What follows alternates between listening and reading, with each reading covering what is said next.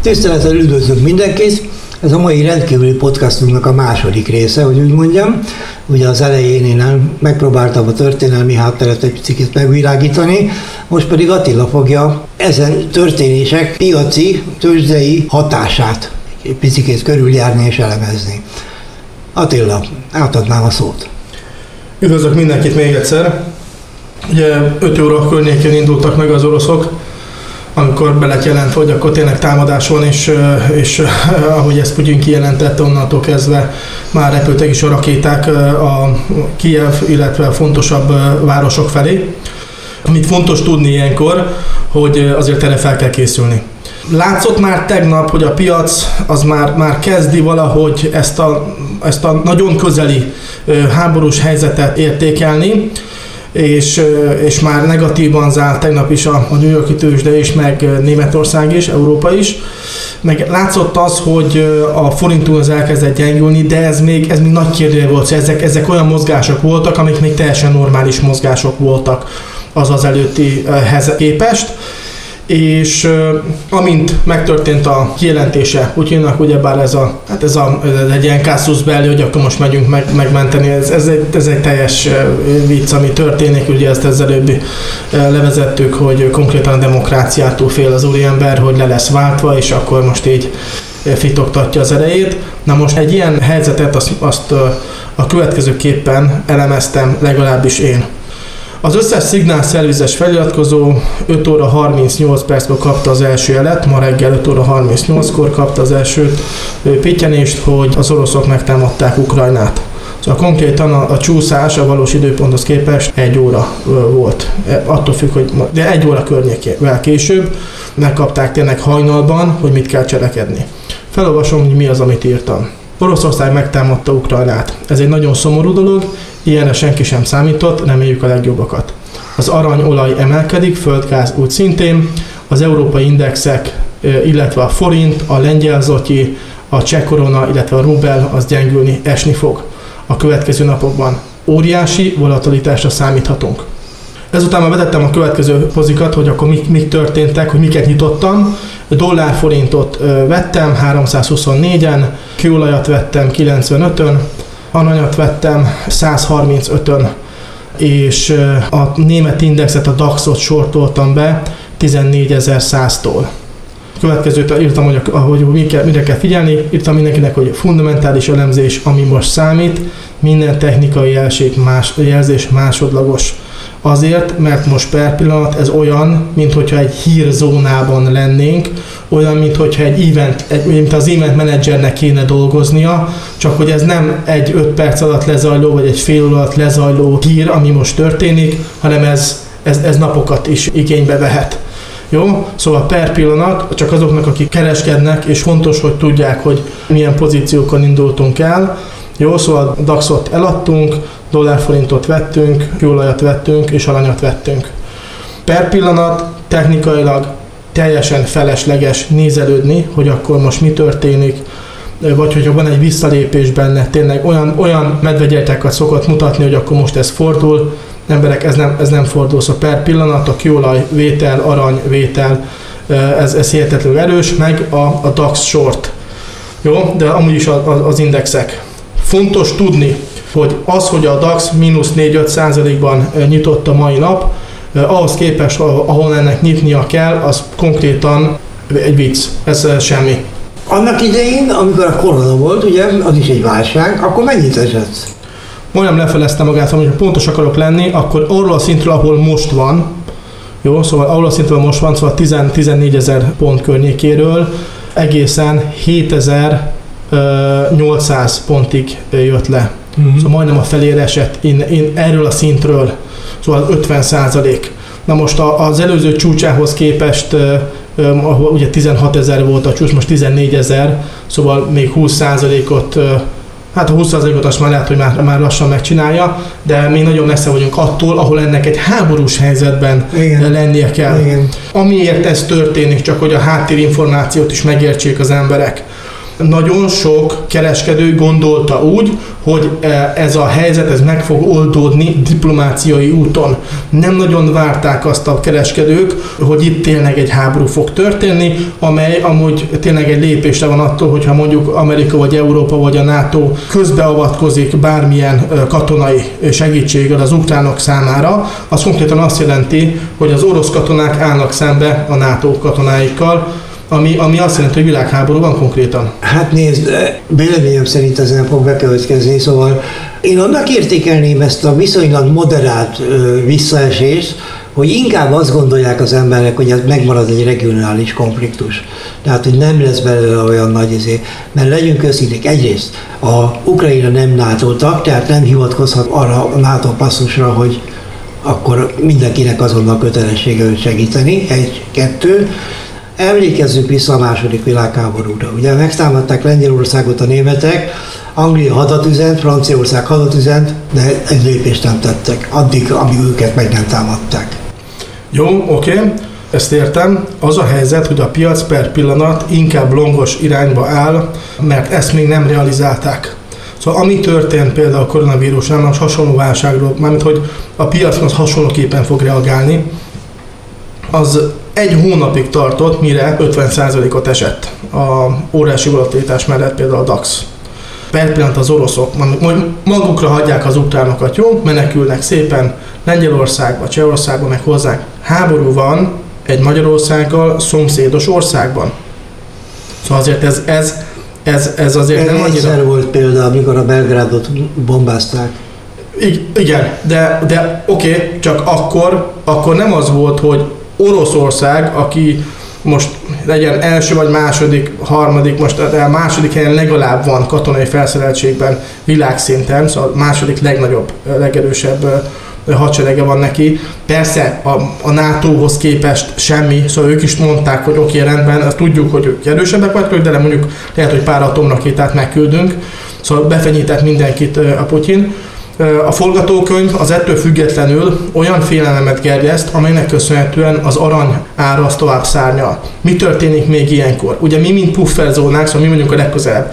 Lengyelek, csehek, szlovákok, meg ö, magyarok. Szóval reggel minden szignál szervizes megkapta, hogy ezek például forint, dollár-forint vétel hogy mi, mert, mert hogy a forintunk az gyengülni fog, gyengülni. a lengyel is gyengülni fog, a cseh gyengülni fog, ez, ezeket írtam meg, és hogy az euró is gyengülni fog, és ez is történik.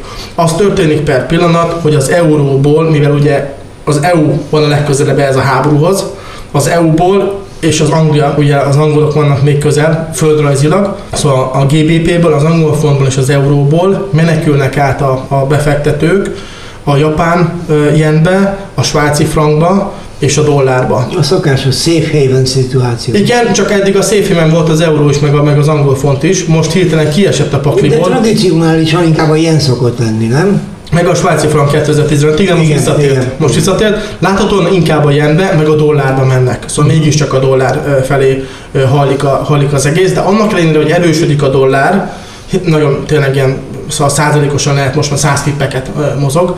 Forintunk is az előbb volt 200, és 330. A forintunk az most ott tart, hogy 329,9, 330-nál tartunk egy dollárért 330 forintot kell fizetni per pillanat, és mi 220, 20, hát aki hogy hol, az első pozíció az 223-on van. Szóval nagyon fontos az, hogy ezeket lereagáljuk, mert ez érint minket. Per pillanat, mint említettem, lengyel zloty, cseh korona, magyar forint, ezek nagyon komoly gyengülést láthatnak, hiszen ezek pufferzónák, Kis, kicsik vagyunk, még jobban gyengülünk, mint az euró. Az euró is gyengül, de ezekből a, a, a, a devizenemekből még jobban menekülnek a, a befektetők. Most visszatérek megint arra, hogy itt most per pillanat fundamentálisan lehet gondolkodni, technikailag nem tudod kielemezni, mert olyan bikagyertyákat, vagy olyan gyertyákat látsz, hogy minden indikátor azt fogja mondani, hogy vegyél vagy agya, és közben teljesen más történik. Jó? Szóval még egy fontos dolog mindenkinek, aki robottal dolgozik például, vagy, vagy indikátorok alapján, hogy most tele van hamis jelzésekkel a piac. Kikapcsolni mindent. Most, mo, igen, most, most per pillanat hír van, szóval ez egy hírnek a beépülése a piacba. A koronavírus az, az 50%-os esést okozott egy, egy DAX-ban. Itt még, ez most, most derült ki, itt most ott tartunk, hogy 4-5%-kal van lejjebb a DAX, miközben háború van nagyon közel amúgy Németországhoz. Szóval valós esés, amúgy legalább annyi, mint a koronavírusnál, hogy attól függ, hogy mennyire eszkalálódik a helyzet de ez eszkalálni fog.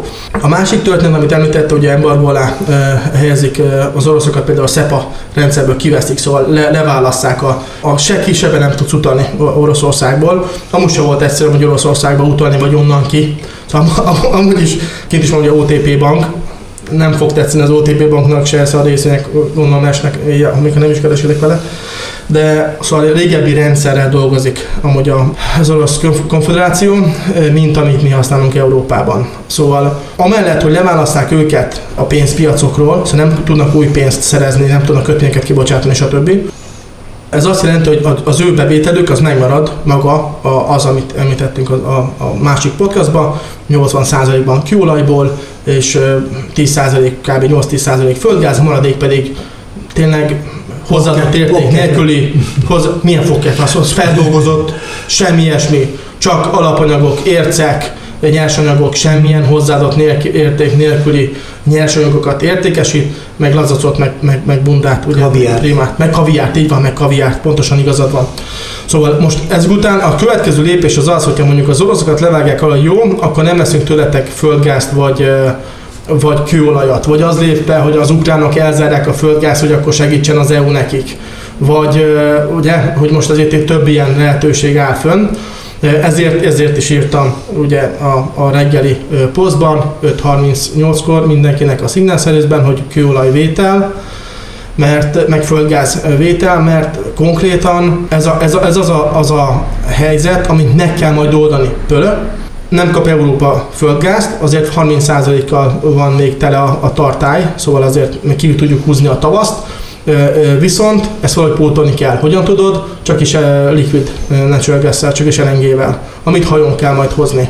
Közben meg kiépíteni majd, majd újabb ugye, hát ez az, még, még, még nincsen gázterminál. Így van, úgyhogy akkor most jöhet az, hogy akkor most hogyan tudunk szerezni például máshonnan gázt, van, vannak amúgy sok, horvátoknak is építettünk gázterminált, mi magyarok, onnan is megvan már vezeték, szóval az, meg, az infrastruktúrában Európa felkészült arra, hogy ne függjön teljes mértékben az orosz gáztól, mint mi, ugye, mi ugye, mi ugye 100%-ban az orosz gáztól függünk, mi magyarok, szóval sehonnan máshol, de Európa csak 40%-ban függ az orosz gáztól, szóval azért ezt, ezt tudják kompenzálni, szóval Európa azért meg tudja oldani a saját hálózatán belül azt, hogy mindenki rendben legyen az EU-n belül.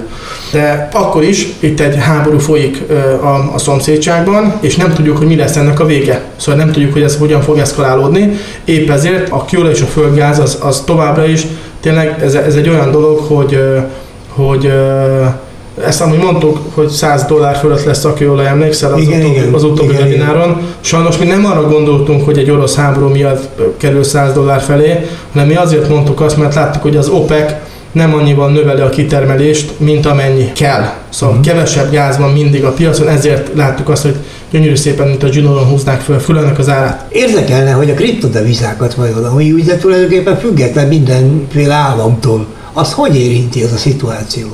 Negatívan érintette. Szóval esett a bitcoin, ez például esett, az összes kriptodeviza esett.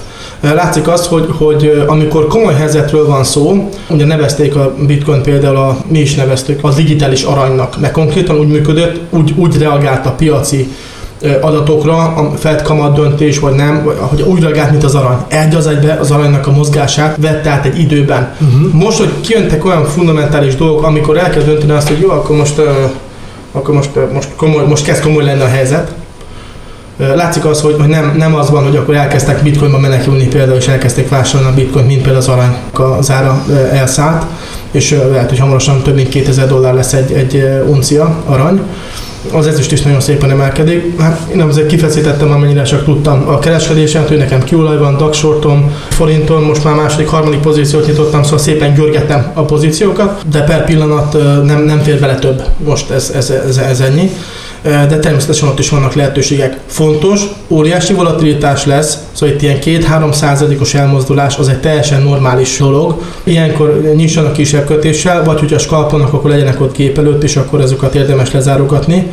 Nagyon fontos, hogy kibírnak egy nagyobb hullámot is kibírjon a számla, és per pillanat ezek úgy néz ki, hogy ezek egy irányba mozdulnak el, mármint hogy, hogy például az aranynak az ára, a kőolajnak az ára az, az, az longos lesz, a következő időben az indexek azok, azok tovább tudnak majd esni, mert mondom, ez csak egy háború indult el, és hogy 4-5 százalékot esik, csak a DAX az nem teljesen elég, és erre például egy Goldman Sachs is kijelentette azt, hogy igen, azt várta a piac, hogy megoldódik, azzal, hogy valahogy, mit tudom én, megbeszéljük az, oroszokkal a helyzetet. Na most ennek köszönhetően egyszerűen annyival több longos pozíció van bent a piacon, mint sell pozíció, ez valami hihetetlen. Szóval mindenki buy the deep-re alapozott, és ez ma, ma most a napunkban fog amúgy kiderülni, hogy ez mennyire fog átfordulni, mert ez nem volt beépülve, hogy akkor itt háború van.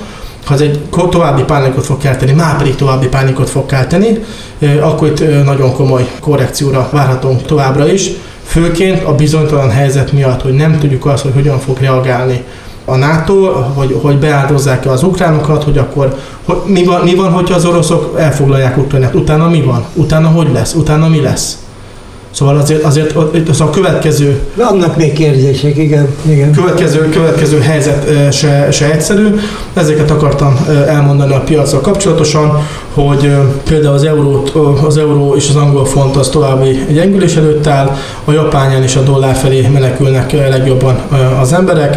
A kőolaj földgáz ára az nagyon-nagyon nagy valószínűséggel, ugye itt nem tudunk garanciát mondani a tőzsdén, de de nagyon-nagyon nagy valószínűséggel tovább fog emelkedni, és még egyszer mondom, ne nézzenek technikai szinteket, mert per pillanat e hírben vagyunk. Szóval ez, ez egy hírkereskedés, ami a Géza azt mondja, hogy ez csak robottal kereskedjük, az összes többi stratégiát ezt dobjuk ki, mert ilyenkor nem működik. Igen, épp ezért mondom, hogy per pillanat ez csak fundamentálisan és hosszabb távon lehet eh, kiépíteni. Aki napon belül lehet nagyobb pozíciókkal is, de akkor nyisson, zárjon, vagy kisebb pozíciókkal, nagyobb stoppal eh, tud eh, Vagy kalpolgatni, akinek esetleg ez fekszik. Így van, Igen. így van. Jó, szóval per pillanat ez a helyzet a piacon.